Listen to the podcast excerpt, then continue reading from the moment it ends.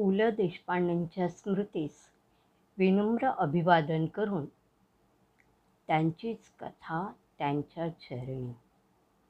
दोन भागात सादर करते नारायण. नारायण हा एक सार्वजनिक नमुना. हा नमुना प्रत्येक कुटुंबात असतो. कुठल्याही मंगल कार्याला स्वयंसेवकगिरी हा जन्मसिद्ध.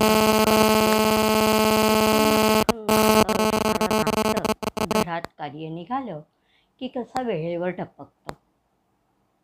त्या दिवशी मुलगी पाहायला म्हणून मंडळी येतात.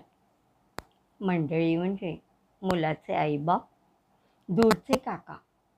हे काका दूरचे वगैरे असून यावेळेस नेमके जवळचे कसे होतात हे एक न सुटलेलं कौटुंबिक कोडं. मग नवरा मुलगा. मुलाचा एक मित्र. या मंडळींमध्ये आठ नऊ वर्षांची जादा चुणचुणीत मुलगी असते. उगीच कुठेही च्या वगैरे चालू असतं. एक कार्टीला मारावी असं वाटत असतं. पण अय्या काय हुशार आहे वगैरे म्हणावं लागतं. काय करणार? मुलाच्या बापाशी बोलत असतं. त्याचं म्हणजे असं काहीच शब्द कानावर येत नाही पण बोलणं चालू असतं. त्याचं नेमकं ठरलेलं नसतं. तिच्याकडं बघावं की नाही? जिच्याकडे आपण बघतोय तीच आपली बायको की आणखी कोणी? नक्की नसतं. नवऱ्या मुलाचा मित्र असतो त्याला समोरच्या घरात पडदा आल्यामुळं काहीतरी दिसलेलं असतं. इकडं थोडं तिकडं थोडं. असं त्याचं काहीच चाललेलं असतं. आतल्या बाजूला भावी विहिणी आपापल्या घरची वळणं कशी सरळ आहेत. आता मुलगी किंवा मुलगा सरळ वळणाचे कसे असतात? पण वळण म्हटलं की ते सरळ कसे? अस भूमितीला बुचकळ्यात टाकणारी. ही आडवळणाची व्याख्या. नवरी मुलगी नम्रतेची पराकाष्ठा करत कपाळावर नसलेले घर्मबिंदू टिपण्यात मग्न. एकूणच सर्व मंडळी वेगवेगळ्या विचारात मग्न असताना एका इस्माकडे मात्र कुणाचंच लक्ष नसतं. सुरुवातीला मुलीच्या बापानं हा आमचा नारायण एवढी माफक ओळख करून दिलेली असते. नारायण ही संस्था त्यापेक्षा मोठ्या योग्यतेची असते असंही नाही. नारायण ही काय वस्तू आहे हे मांडव उभा राहीपर्यंत लक्षात येत नाही. मुलगी पसंत झाली. मग हुंडा करणी मानपान बसल्या बैठकीला जमलं की मग मुहूर्ताची बोलणी सुरू होतात नेमकं गाडं अडतं पंचांगावर. इथे नारायण पुढे सरसावतो हे पंचांग. वा मुलीचा बाप कृतज्ञतेनं बघतो. कोटाच्या खिशातून नारायण पंचांग काढतो. इथून नारायणाची किंमत सगळ्यांना कळायला लागलेली असते. आतल्या बायकासुद्धा. प्रसंगावधानी हो आमचा नारायण. अगदी बघा असं सुरू होतं. नारायणाचं कुठं लक्षच नसतं. त्याची चक्रे चालू. एकदा मुहूर्त ठरला की लग्न लागून वरात निघेपर्यंत. आता नारायणाशिवाय कोणाचेही पान हलत नाही. नारायणावर चारीकडून जबाबदाऱ्या पडत असतात आणि नारायण त्याला तोंड देत असतो. प्रत्येक वेळी नारायणाला घ्यावं बरोबर असा आग्रह असतोच असतो. आठ नऊ निरनिराळ्या वयाच्या व आकाराच्या बायकांना बरोबर घेऊन नारायण खरेदीला निघतो. सात आठ पिशव्या त्याच्याच हातात असतात. एका बाईबरोबर कापड खरेदी करणं हो, मनश्रद्धेची कसोटी असते. पण नारायण आठ दहा बायकांसह निर्धास्तपणे निरनिराळ्या दुकानांचे चढ उतार करत असतो. एखाद्याच्या लग्नात खून चढतो ना खून. तसं नारायणाच्या अंगात लग्न चढतं. काकू तुम्ही माझं ऐका. माहेश्वरी लुगड्यांचा स्टॉक इथल्यापेक्षा द्रौपदी वस्त्र भंडारात चांगला आहे. इथे तुम्ही फक्त खण निवडायचे. बाकी काही नाही. अहो मालकाच्या दुकानात तोंडासमोर अशी वाक्य फेकायची म्हणजे अचाट धैर्य लागतं. बोरियाळीपासून पुढे लोणाराळीपर्यंत. पुण्यात कुठं काय मिळतं याची नारायण म्हणजे खाकी शर्ट धोतर ब्राऊन टोपी घातलेली चालती बोलती जंत्री आहे. बरं बाबा. काकूंची लगेच शरण मामी काकूंना खण पाहू दे तोपर्यंत नगर स्वीटच्या दुकानात मंगळसूत्राचे बोलून घ्या. जावई बापूंच्या अंगठीचे माप आणली आहे ते पण इथेच म्हणत होते. अंगठी नगरशेठकडे नको. रामलाल लखनमलकडे अंगठी. मी कालच बोललो आहे आज माप टाकलं की पुढल्या सोमवारी आठ दिवसात तयार. अहो सोनं वाढतंय तीन दिवसात. हेही त्याला ठाऊक आहे बरं का? आज सोन्याची खरेदी होऊ दे. चला चला. निमूटपणे मामी भाचीच्या लग्नासाठी आलेल्या बेळगावच्या मावश्या सोलापूरच्या आत्या सगळ्या नारायणबरोबर चालायला आहेत गल्लीबोळातून वाट काढत काढत नारायण त्यांना नगर शेठच्या दुकानात नेतो. इथंच अंगठीचं असलं काहीतरी मामी कुजबुजायचा प्रयत्न करतात. पण नारायण ऐकायला तयार नाही.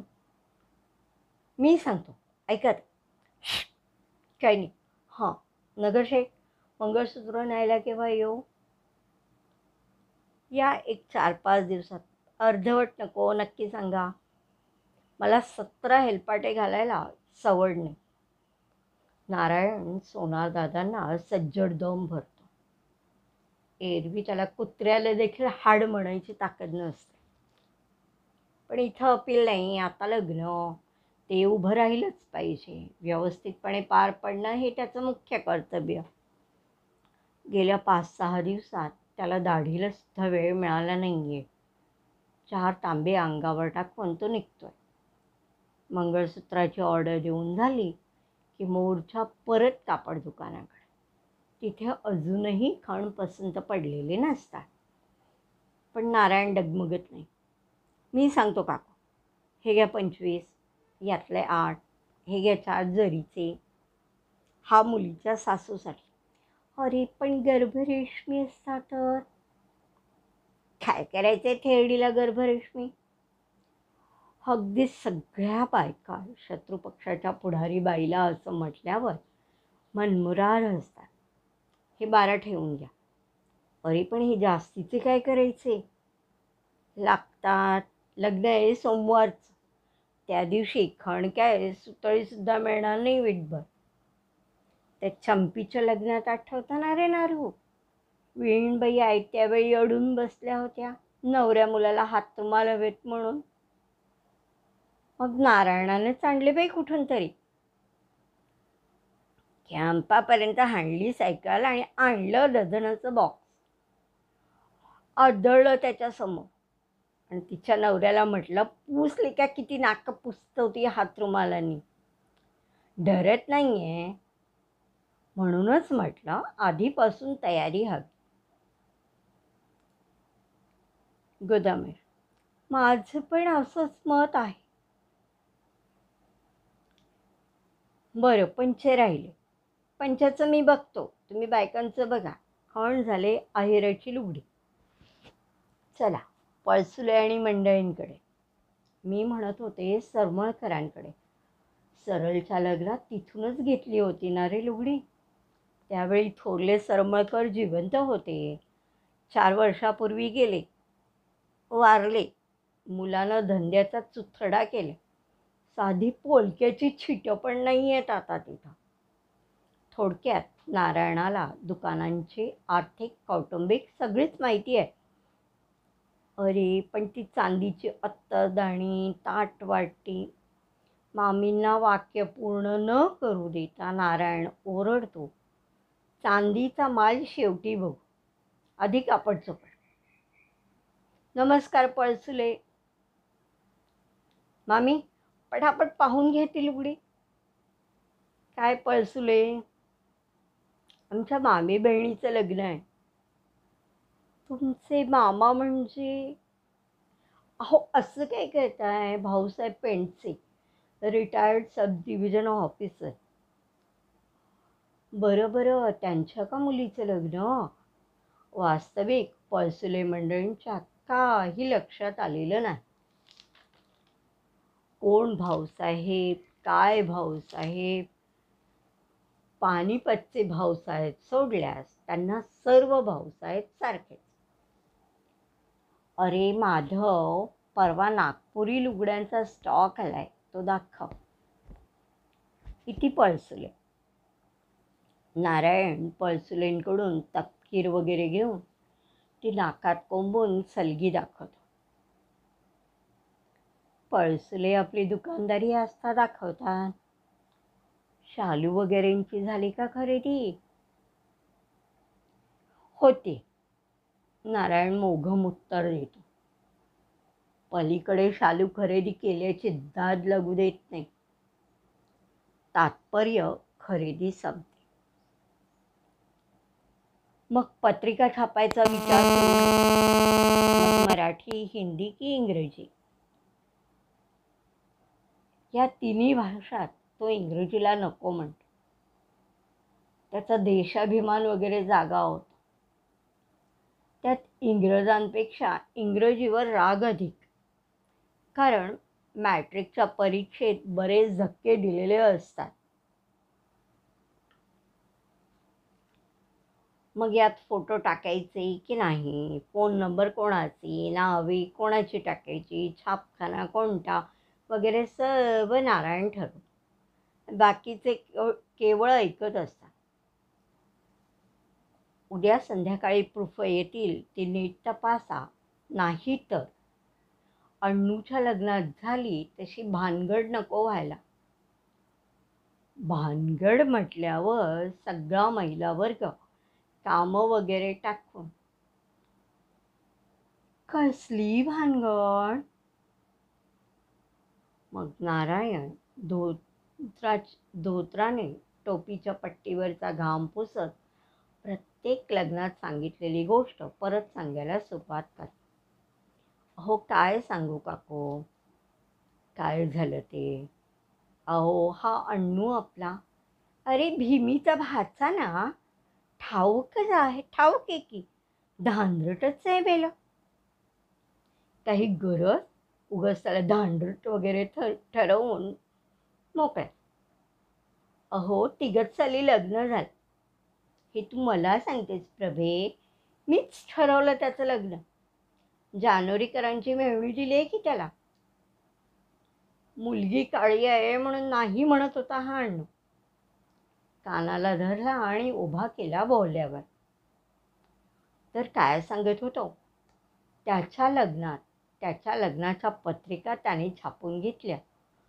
कुठे? तर गुणेश्वर प्रेसमध्ये मी म्हणत होतो आमच्या हरिभाऊंच्या ज्ञानमार्ग मुद्रणालयात द्या. नाही ऐकलं मी म्हटलं मरा. अय्या. अय्या काय? मरा म्हणायला भितो की काय? मी त्याला वॉर्न केलं होतं बरं का? घोणेश्वर छापखाना म्हणजे नाटक सिनेमाची तिकिटे आणि हँडबिले छापणार तो निमंत्रण पत्रिका काय छापणार? डोंबलं पण नाही. आणि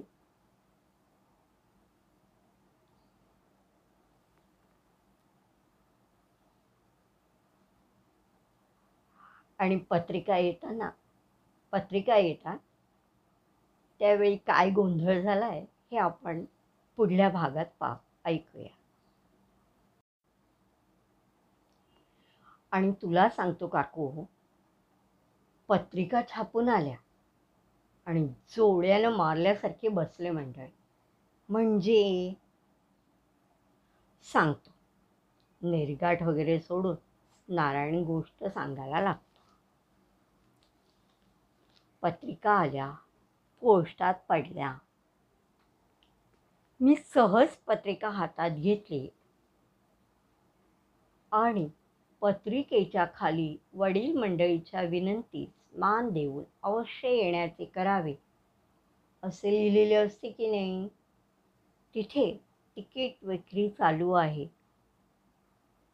सगळ्या बायका मनमुराद असतात.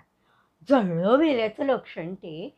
लग्न म्हणजे सिनेमा वाटला का काय तुझ्या त्या गुणेश्वराला थोडक्यात उद्या प्रोफ येतील तिने नीट तपासा. नाहीतर एक म्हणता एक होईल. चला मी निघतो. कुठं निघाला? चहा घे की थोडा? इथं बसलो तर आचार्याची ऑर्डर कोण देईल? नाना तेरे देसाला भेटतो आधी. कोण? अगं तू चोरखणाळीतला स्वयंपाकी पुरवण्याचं कंत्राट घेतो तो. हे बघ मी म्हणते आपलं एकदम चारशे पानांचं कंत्राट द्यावं. छे छे महागात पडेल. तेरे देसाई आपला बेस्ट माणूस आहे. चार आचारी पाठवेल वाडाबिडायचं आपण बघू. नारायण तेरे देसाईकडे पॅडल मारत निघाला सुद्धा. गेला. आता लग्नाच्या दिवशी नारायण अगदी डोकं गमावलेल्या मुरारबाजीसारखा थैमान घालत असतो. थैमान. आता त्याच्यावर चौफेर हल्ले होत असतात. नारायण अरे पानाचं तबक कुठे आहे? नारायणा मंगळसूत्र येणार आहे ना वेळेवर? नारायणराव अहो बँडवाले नाही हो आले अजून. हे काय हे? नारायणा अरे गुलाब बाण्याची बाटली फुटली. नारू काका छड्डीची नाडी बांध ना. नारू भाऊजी एवढी नट ठेवावं हो तुमच्याजवळ. रात्री पराठीच्या वेळेस घेईन हो. नाऱ्या चहा नाही आला अजून. व्याही पेटलाय. नारबा पटकन तीन टांगे सांगा. एका हातात केळीच्या पानाचा बेंडा बगलेत केरसोणी बोल झाडायला खिशात उदबत्तीचा पुडा.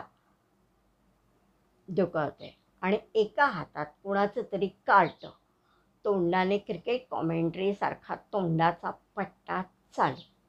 भटजी ही केळसोणी बंड्या बोल स्वच्छ झाडून घे. ते कोण? मंगल कार्यालयाचे मॅनेजर. मला कशाला बोलवताय? त्यांना म्हणावं इथे या. वसंतराव अहो पॅन्ट सोडा धोतर नेसा.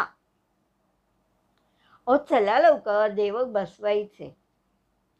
काकू तुम्हाला किती वेळा सांगितलं बँडवाले संध्याकाळ. आत्ता सनई चौघडा बरोबर सात वाजता हजर राहतील बँडवाले. आणि सगळे हजर असतील चिंता करू नका. बायकांचा फराळ झाला की नाही? किल्ली किल्ली कशाला?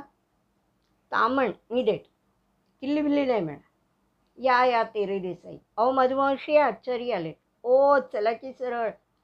आश्चर्य असून बायकांना भिता तुझं काय काम? टांग्याचं भाडं. चोरखणाळीतून इथपर्यंत रुपया तुझ्या तीर्थरूपांना तरी मिळाला होता का? आठ आण्यावर दमडा नाही मिळणार. ए सरळ तुम्ही कुठं निघाला कुठं नाही जायचं? प्रत्येकजण त्याच्यावर अवलंबून होतं. कोणी चेष्टा करत होतं. एवढे सगळे होऊन लग्न या गोष्टीत तो कुठेच नसतं. पहिल्या मंगलाष्टकाला चार अक्षा उडवून तो निसटतो. तो आत रांगोळीची दांडी नेमक्या वेळी सापडावी म्हणून त्यानेच विविक्षित ठिकाणी ठेवलेली होती. ते त्यालाच माहीत होते. बायकांच्यात सरळ घुसायची परवानगी नारायणालाच. कपाटाला किल्ली लावून काही काढायची परवानगी नारायणालाच. मामींच्या ट्रंकेतील कापूर काढ कापूर वगैरे तोच काढू जाणे.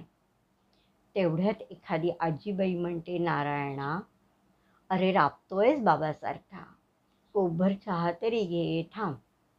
त्याला थांबायला वेळ नाही. तेवढ्यात शंभरच्या नोटेचे रुपये करून आणलेले असता ते मोजायला तो थांबतो. एक काकू फडताळातून लाडू चिवडा काढून नारायणाला देते मग नारायण आजी व काकू यांचा खालच्या आवाजात मुलाकडची मंडळी या विषयावर संभाषण चालू होतं. अरे नारायणा नवऱ्या मुलाकडील मंडळी अगदी समंजस आहेत हो. याचा अर्थ समंजस नाहीत असा होतो. डोंबलाची समंजस. साधी गोष्ट. मी मुलाकडच्यांना म्हटलं तुमची माणसं मोजा म्हणजे पालावर चटाचट बसवता येईल. तर म्हणतो कसा मी काही मोजणी कारकून म्हणून इथे आलेलो नाही आहे हे काय बोलणं झालं? मी पण बोलू शकलो असतो. पण वधू पक्ष पडला ना आमचा. नव्या कोऱ्या धोत्राला हात पुसत नारायण उठतो आणि गर्दीत मिसळतो. आजींना नवऱ्या मुलाकडील माणसं हा विषय बोलायला मिळतो.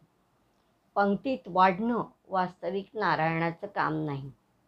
पण वेळेवर वाढायचं नाही हा वाढप्यांचा शिरस्ता बर्फ आणायला गेलेले वेळेत येत नसतात आणि लग्न बोंबलायला उन्हाळ्यात. पंगत उठली की बर्फ येतो.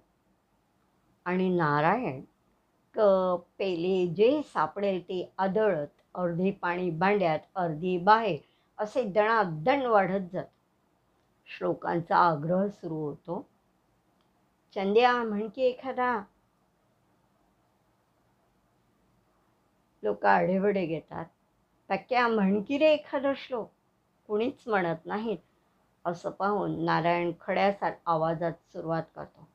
शुकासारखे पूर्ण वैराग्य लग्नातला लग्नातला हा श्लोक मग लगेच एका हातात पाण्याची झारी तर दुसऱ्या जिलबीचं ताट घेऊन नारायण भक्कम माणसे पाहून वाढायला सुरुवात करणार अहो घ्या घ्या की लाजताय काय असे स्वतःच्याच घरात असल्यासारखं.